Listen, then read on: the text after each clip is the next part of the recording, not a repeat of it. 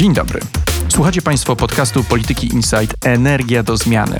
W naszej audycji opowiadamy o najważniejszych wiadomościach sektora energetycznego, omawiamy zmiany regulacyjne i najnowsze trendy technologiczne. Z naszymi gośćmi dyskutujemy o konwencjonalnych i odnawialnych źródłach energii oraz o polityce polskiej i europejskiej. Mierzymy się też z tematem zmian klimatycznych i tego, jak wpłyną one na nasze życie. Nazywam się Robert Tomaszewski i zapraszam na dzisiejszą audycję.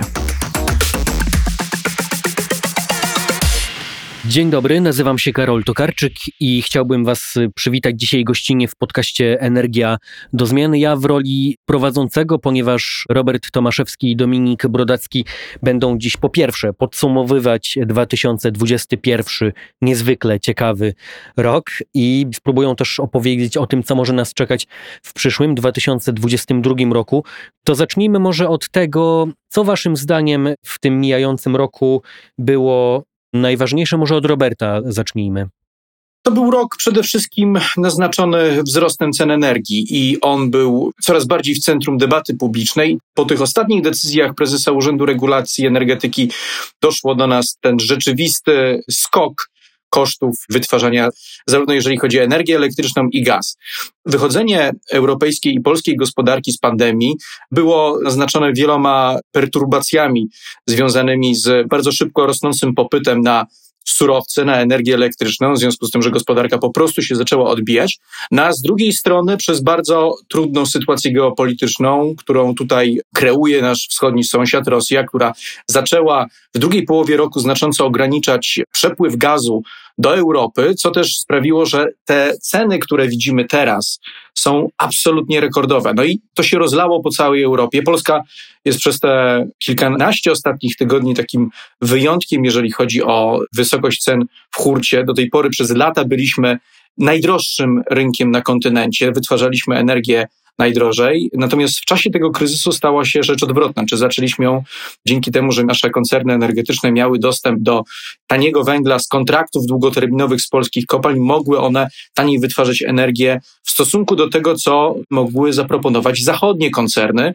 bazujące przede wszystkim na gazie, który jest tym paliwem, na który przestawia się energetyka po tym, jak wycofuje się z węgla. Więc w sytuacji gigantycznych wzrostów cen gazu cała energetyka zapłakała. Te ostatnie dni są szczególnie interesujące, zwłaszcza na zachodzie Europy, jeżeli chodzi o kryzys energetyczny. Mamy absolutne rekordy, jeżeli chodzi o ceny energii we Francji, w Wielkiej Brytanii. No i można powiedzieć, że ta końcówka 2021 roku no, była naznaczona przez takie energetyczne czarne łabędzie, które całymi kluczami płynęły przez sektor energetyczny, więc nie mieliśmy do czynienia tylko i wyłącznie z presją geopolityczną i działaniami Rosji, jeżeli chodzi o rynek gazu, nie tylko kwestiami związanymi z wychodzeniem z pandemii, ale też bardzo słabym na przykład natężeniem wiatru. Mieliśmy bardzo mało, słabo wiało w tym roku w Europie, przez co produkcja energii z farm wiatrowych była mniejsza w stosunku do lat ubiegłych, co też oczywiście przekładało się na wzrost cen energii w hurcie. Wreszcie no, dochodziło do sytuacji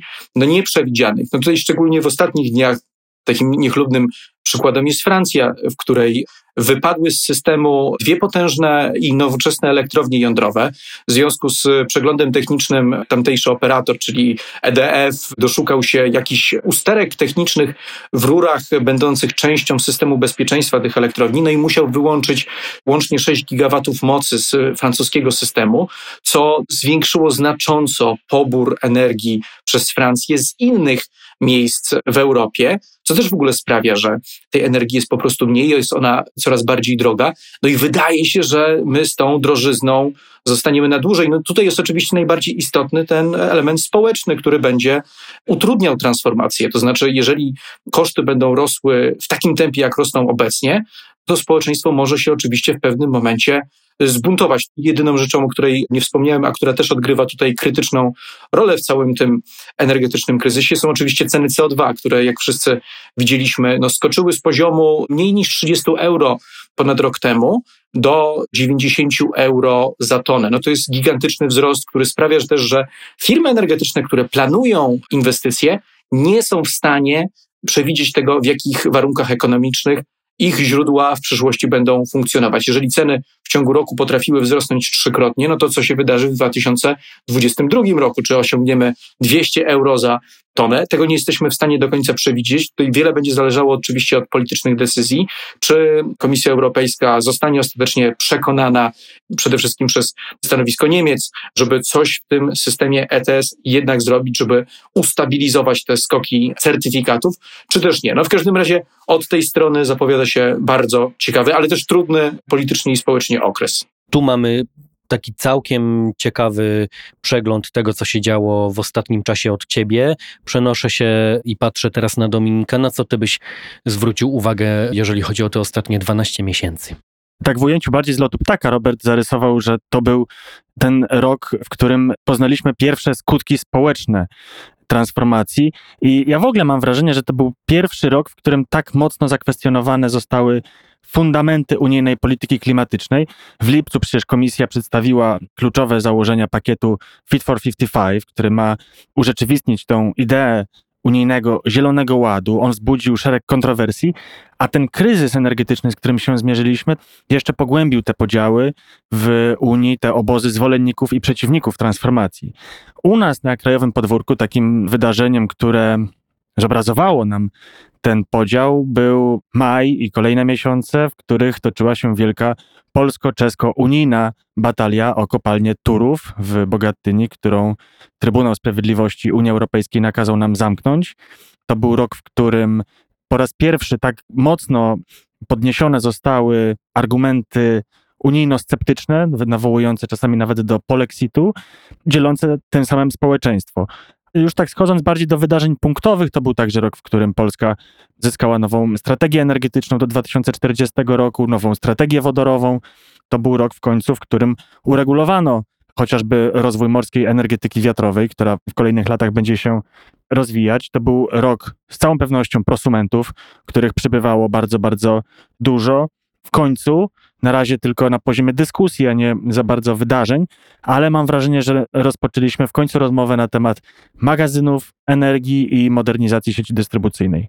Czyli tych wydarzeń naprawdę jest dużo, co oznacza, że też nie zabraknie tematów w 2022 roku. Patrzę na te notatki, które wy przygotowaliście, na te też, które ja sobie zrobiłem. Jest kilka ciekawych punktów. Zacznijmy może teraz odwrotnie, czyli wciąż Dominik, co nas czeka w 2022 roku, krótko mówiąc, i czy da się to jakoś poszeregować chronologicznie, czy te wydarzenia po prostu będą nam towarzyszyć przez miesiące mniej więcej i będą na siebie nachodzić?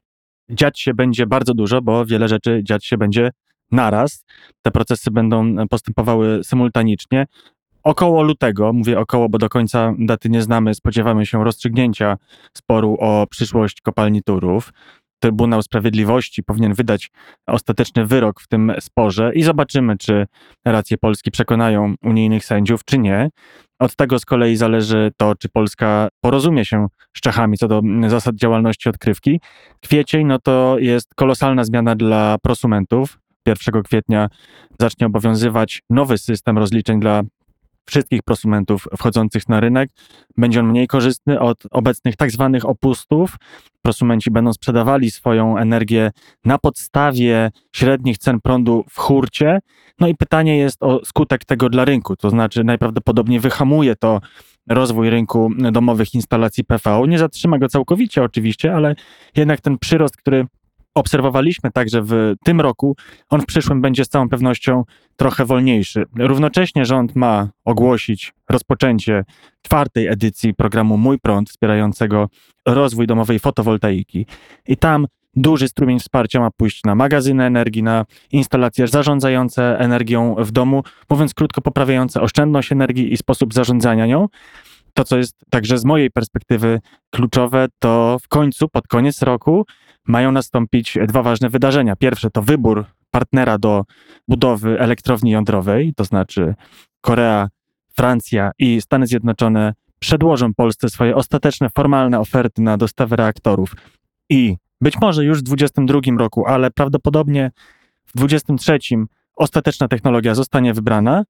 Z kolei już na samym początku tego roku poznamy lokalizację polskiej elektrowni jądrowej i to, co jest najważniejsze także z perspektywy całej epoki, można powiedzieć, która się kończy pomału w naszej energetyce, to jest uruchomienie gazociągu Baltic Pipe, 1 października 22 rok. Na razie nic nie wskazuje, żeby uruchomienie rurociągu miało się opóźnić, no a to z kolei oznacza, że Polska uniezależni się od gazu z Rosji. Robert, a ty jak widzisz ten 2022 rok? Zaczynając od początku, to chyba w styczniu oczywiście najważniejszą datą będzie 14 dzień tego miesiąca, czyli moment, do którego Orlen będzie musiał przedstawić Komisji Europejskiej tak zwane środki zaradcze w sprawie swojej fuzji z Lotosem, czyli komu zamierza sprzedać część Lotosu, 30% rafinerii w Gdańsku plus 80% stacji benzynowych i do tego oczywiście pokaźną część infrastruktury związaną z magazynowaniem, przewożeniem paliw, produkcją bitumenów. Przekonamy się, czy tym razem Orlen po raz trzeci wystąpi o przedłużenie tej daty, czy też będziemy mieli do czynienia z sukcesem i przyjęciem przez Komisję Europejską tych środków zaradczych, albo trzecie wyjście jest to oczywiście zarzucenie transakcji albo odmowa Komisji Europejskiej na przedłużenie tego terminu. No to jest dosyć krytyczny moment dla całej fuzji. Pamiętajmy, że w lutym tego roku miną cztery lata od kiedy Orlen przygotowuje się do połączenia z Lotosem. Tutaj oczywiście jedynym i najważniejszym faworytem tych rozmów jest Saudi Aramco, które cały czas rozmawia z Orlenem, ale też no, końca nie widać tych rozmów. To poprzednie przedłużenie tego terminu na złożenie środków zaradczych z 14 listopada na 14 stycznia, ono było zrobione głównie dlatego, że Saudowie powiedzieli, że oni potrzebują jeszcze więcej czasu na decyzję w sprawie tego, czy zaangażują się w przejęcie tych aktywów Lotosu.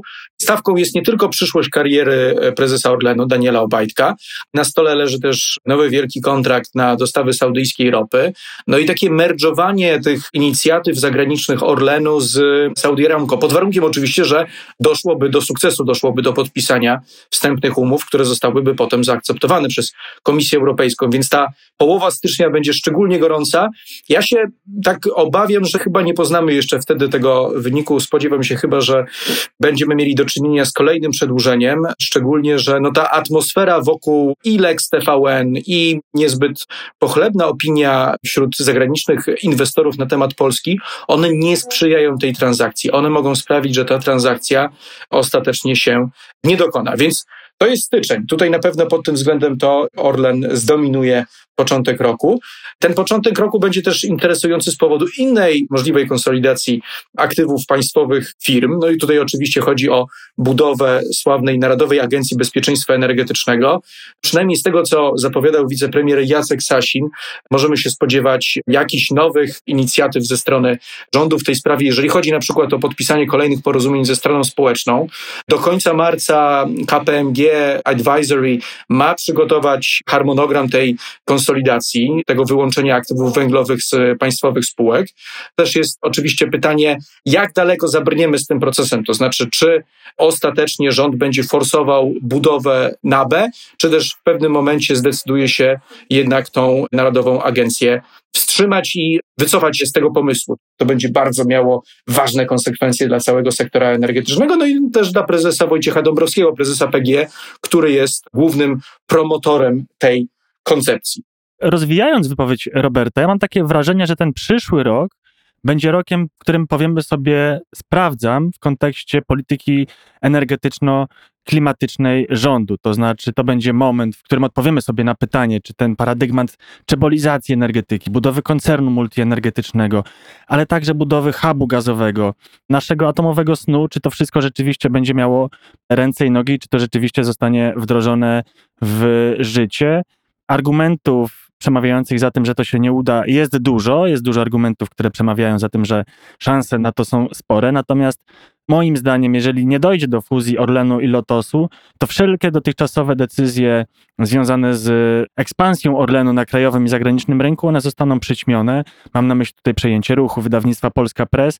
To jednak będzie potężny cios właśnie w tą czebolizację polityki energetycznej rządu. Ale też energetyka to jest y, zjawisko globalne. Sami mówiliście też, jak kształtują się te ceny energii w całej Europie, jak wygląda też ta transformacja energetyczna i zerowanie emisji. Czy na tym polu dokona się jakiś znaczący postęp? Robert, ty najczęściej śledzisz szczyty klimatyczne. Oczywiście będziemy mieli do czynienia z kolejnym kopem, tym razem kopem 27, który odbędzie się w Egipcie, w Sharm el-Sheikh. Będzie to kop ważny. W Glasgow zdecydowano, że to właśnie w 2022 roku mają zostać podjęte decyzje aktualizujące plany klimatyczne największych emitentów po to, żeby doprowadzić je do kompromisu z celami porozumienia paryskiego, czyli po prostu, żeby szybciej odchodzić od węgla i ograniczać emisję. Więc będziemy mieli do czynienia z takim powiedzeniem sobie sprawdzam, co z tego paktu z Glasgow zostanie ostatecznie. To też będzie bardzo trudny kop. No jesteśmy po Glasgow, gdzie udało się wynegocjować wdrożenie ostatnich zapisów porozumienia paryskiego. To był jeden z największych sukcesów tej konferencji. Teraz wchodzimy trochę w taką ziemię nieznaną, jeżeli chodzi o te negocjacje. One oczywiście będą się koncentrowały wokół finansowania, wokół wspierania państw rozwijających się przez państwa rozwinięte. To są cały czas kwestie, które nie zostały do końca wynegocjowane, czyli te sławne 100 miliardów dolarów wsparcia dla państw rozwijających się po to, żeby mogły dostosować się do zmian klimatu. To będzie bardzo mocno na agendzie i tutaj zarówno szczyt w Egipcie, jak i w kolejnym roku szczyt w Zjednoczonych Emiratach Arabskich również będzie mocno naciskał na to. Czekają nas też oczywiście kolejne raporty IPCC, tym razem dotyczące adaptacji do zmian klimatu i mitygacji skutków tego procesu. Na pewno ta dyskusja na temat tego, jak szybko powinniśmy redukować naszą zależność od paliw kopalnych, będzie coraz bardziej gorąca. No i ona oczywiście będzie się mocno kontrastowała z możliwościami społeczeństw, z ich gotowością do tego, aby jak najszybciej odchodzić od paliw kopalnych. Dominik wspomniał wcześniej o pakiecie Fit for 55. No 22 rok to będzie taki bardzo intensywny negocjacyjnie rok dla tego pakietu. Od 1 stycznia swoją prezydencję przejmuje Francja, prezydencję w Radzie Unii Europejskiej. To będzie prezydencja, która mocno wpłynie prawdopodobnie na tok tych rozmów wokół Fit for 55. Paryż jest mocno sceptyczny na przykład w sprawie budowy oddzielnego systemu ETS dla budownictwa i transportu. Tutaj mocno też to znajduje poparcie Warszawy, więc wydaje się, że ta dyskusja na temat tego, czy Europa powinna przyspieszać swoją transformację, będzie bardzo gorąca. No i to też oczywiście w kontekście tego zobowiązania z Glasgow będzie ważne. Pamiętajmy, że to zobowiązanie, które się znalazło w tym pakcie, ono może zostać odczytane, że dotyczy też Europy. Czyli możemy mieć do czynienia tak naprawdę z otwarciem po raz kolejny debaty, czy nasze cele klimatyczne na rok 30, czyli redukcja emisji o 55% w stosunku do 2005 roku, one są adekwatne do tego, żebyśmy mogli powstrzymać wzrost globalnej temperatury. Sądzę, że tutaj Parlament Europejski będzie miał zdanie jastrzębie, że należy przyspieszać transformację, ale państwa członkowskie, jak to historycznie bywało, będą mocno się temu przeciwstawiać. Więc tutaj klimatycznie zapowiada się bardzo interesujący rok. To ja mam dla Was taką propozycję z gatunku porządkujących temat. Ja będę stawiał tezę, a Wy będziecie mówili procentowo, jaką szansę ma to na koniec roku. To może uporządkujmy to, co powiedzieliśmy, i ja postawię kilka tych tez, a Wy powiecie, jakie są procentowe szanse, że za rok o tej samej porze gdzieś będziemy mogli powiedzieć, że to się zrealizowało. To zacznijmy może od tych tematów gazowych. Za rok o tej porze Gazociąg Baltic Pipe będzie uruchomiony i do Polski popłynie gaz z szelfu norweskiego. 90%. 85%. W sensie, że rura będzie uruchomiona, ale przepustowość będzie oczywiście znacznie niższa i nie będzie w pełnym wymiarze jeszcze dostępna. Tutaj warto powiedzieć o ważnym fakcie, to znaczy 1 października 2022 roku ma ruszyć Baltic Pipe, ale z przepustowością około 33% docelowej przepustowości.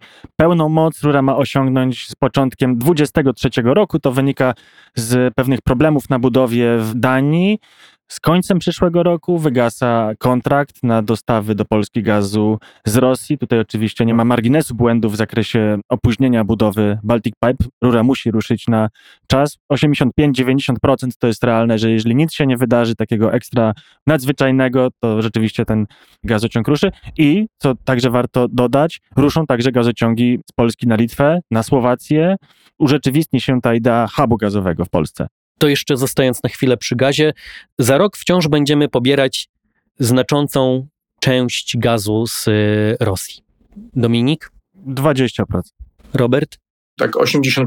Stawiam, że cały czas rosyjski gaz będzie stanowił znaczący udział. Nawet po wygaśnięciu kontraktu jamalskiego prawdopodobnie zdecydujemy się na jakiś rodzaj krótkoterminowej albo średnioterminowej umowy, Ale co to dokładnie będzie, no trudno powiedzieć, szczególnie, że no, PGNiG ma zostać przejęty przez Orlen, więc decyzję w tej sprawie teoretycznie powinien już podejmować prezes Orlenu, Daniel Obajtek. A tutaj trudno odgadnąć intencje tego menadżera, czy on jest zainteresowany kontynuacją jakiejś formy współpracy z Rosją na zasadach bardziej długoterminowych, średnioterminowych, krótkoterminowych.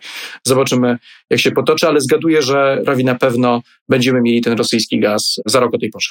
Za rok o tej porze będziemy wiedzieli, gdzie powstanie pierwsza polska elektrownia jądrowa i kto ją wybuduje. Lokalizacja tak, myślę, że 95%. Kto ją wybuduje? Myślę, że 30%. Robert? Tu pełna zgoda z Dominikiem, jeżeli chodzi o lokalizację, natomiast jestem bardziej sceptyczny, jeżeli chodzi o wybór oferenta. Wydaje mi się, że mimo tych dat związanych z przedstawieniem oferty amerykańskiej i być może ostateczną decyzją polskiego rządu, elektrownia jądrowa pozostanie bardziej częścią polskiej polityki zagranicznej niż energetycznej, co znaczy, że będziemy mieli decyzję lokalizacyjną, ale oferenta cały czas będziemy szukać i tak już to pozostanie. Tylko krótko uzupełniając, na początku jesieni Stany Zjednoczone mają przesłać Warszawie oficjalną, ostateczną ofertę na dostawę reaktorów. Myślę, że tutaj z Robertem się zgadzamy, że przez kolejne miesiące, być może nawet kilkanaście miesięcy, rząd będzie analizował tę ofertę, zestawiał ją z ofertami Korei i Francji. Ostateczny wybór oferenta to jest moim zdaniem melodia 23 roku, jeśli już. Za rok o tej porze Orlen i Lotos będą już jedną firmą. Szansa na utworzenie wspólnego koncernu jest teraz na poziomie około 20-30%. I z każdym miesiącem, jeżeli dojdzie do kolejnego przedłużenia, to te szanse będą topniały wraz ze spadkiem zainteresowania, prawdopodobnie też niższą ofertą na aktywa Lotosu ze strony koncernów przejmujących, w tym oczywiście Saudi Aramco. W pełni zgadzam się z Robertem. Moim zdaniem z każdym miesiącem szanse na tę fuzję maleją i dzisiaj, jakbyś mnie zapytał, czy do tej fuzji dojdzie, moim zdaniem nie dojdzie. Myślę, że nie więcej niż 20% na to, że ona zostanie zrealizowana. Za rok o tej samej porze będzie funkcjonowała NABE. 5%. Tak, ja tutaj się podpisuję pod Dominikiem, też wydaje mi się 5%. To tym akcentem kończymy spoglądanie w szklaną kulę z napisem 2022. Bardzo Wam dziękuję. Ci, którzy są złośliwi, będą mogli za rok wyciągnąć gdzieś ten odcinek i go pokazać. Wrócimy do tych tematów na pewno i będziemy wracać w ciągu całego tego 2022 roku, a ja bardzo zachęcam już do tego, żeby śledzić to, co chłopaki z działu energetycznego będą i pisać, i mówić także w podcaście Energia do Zmiany. Robert Tomaszewski, Dominik Brodacki byli gośćmi podcastu. Ja nazywam się Karol Tokarczyk. Do usłyszenia. Na dziś to wszystko. Na kolejny odcinek Energii do Zmiany zapraszam w przyszłym tygodniu. A zanim się ponownie spotkamy, posłuchajcie naszych innych audycji, które znajdziecie w najważniejszych serwisach, m.in. Spotify, Apple Podcast, Google Podcast i na SoundCloudzie. W pole wyszukiwania wpiszcie po prostu Polityka Insight. Do usłyszenia.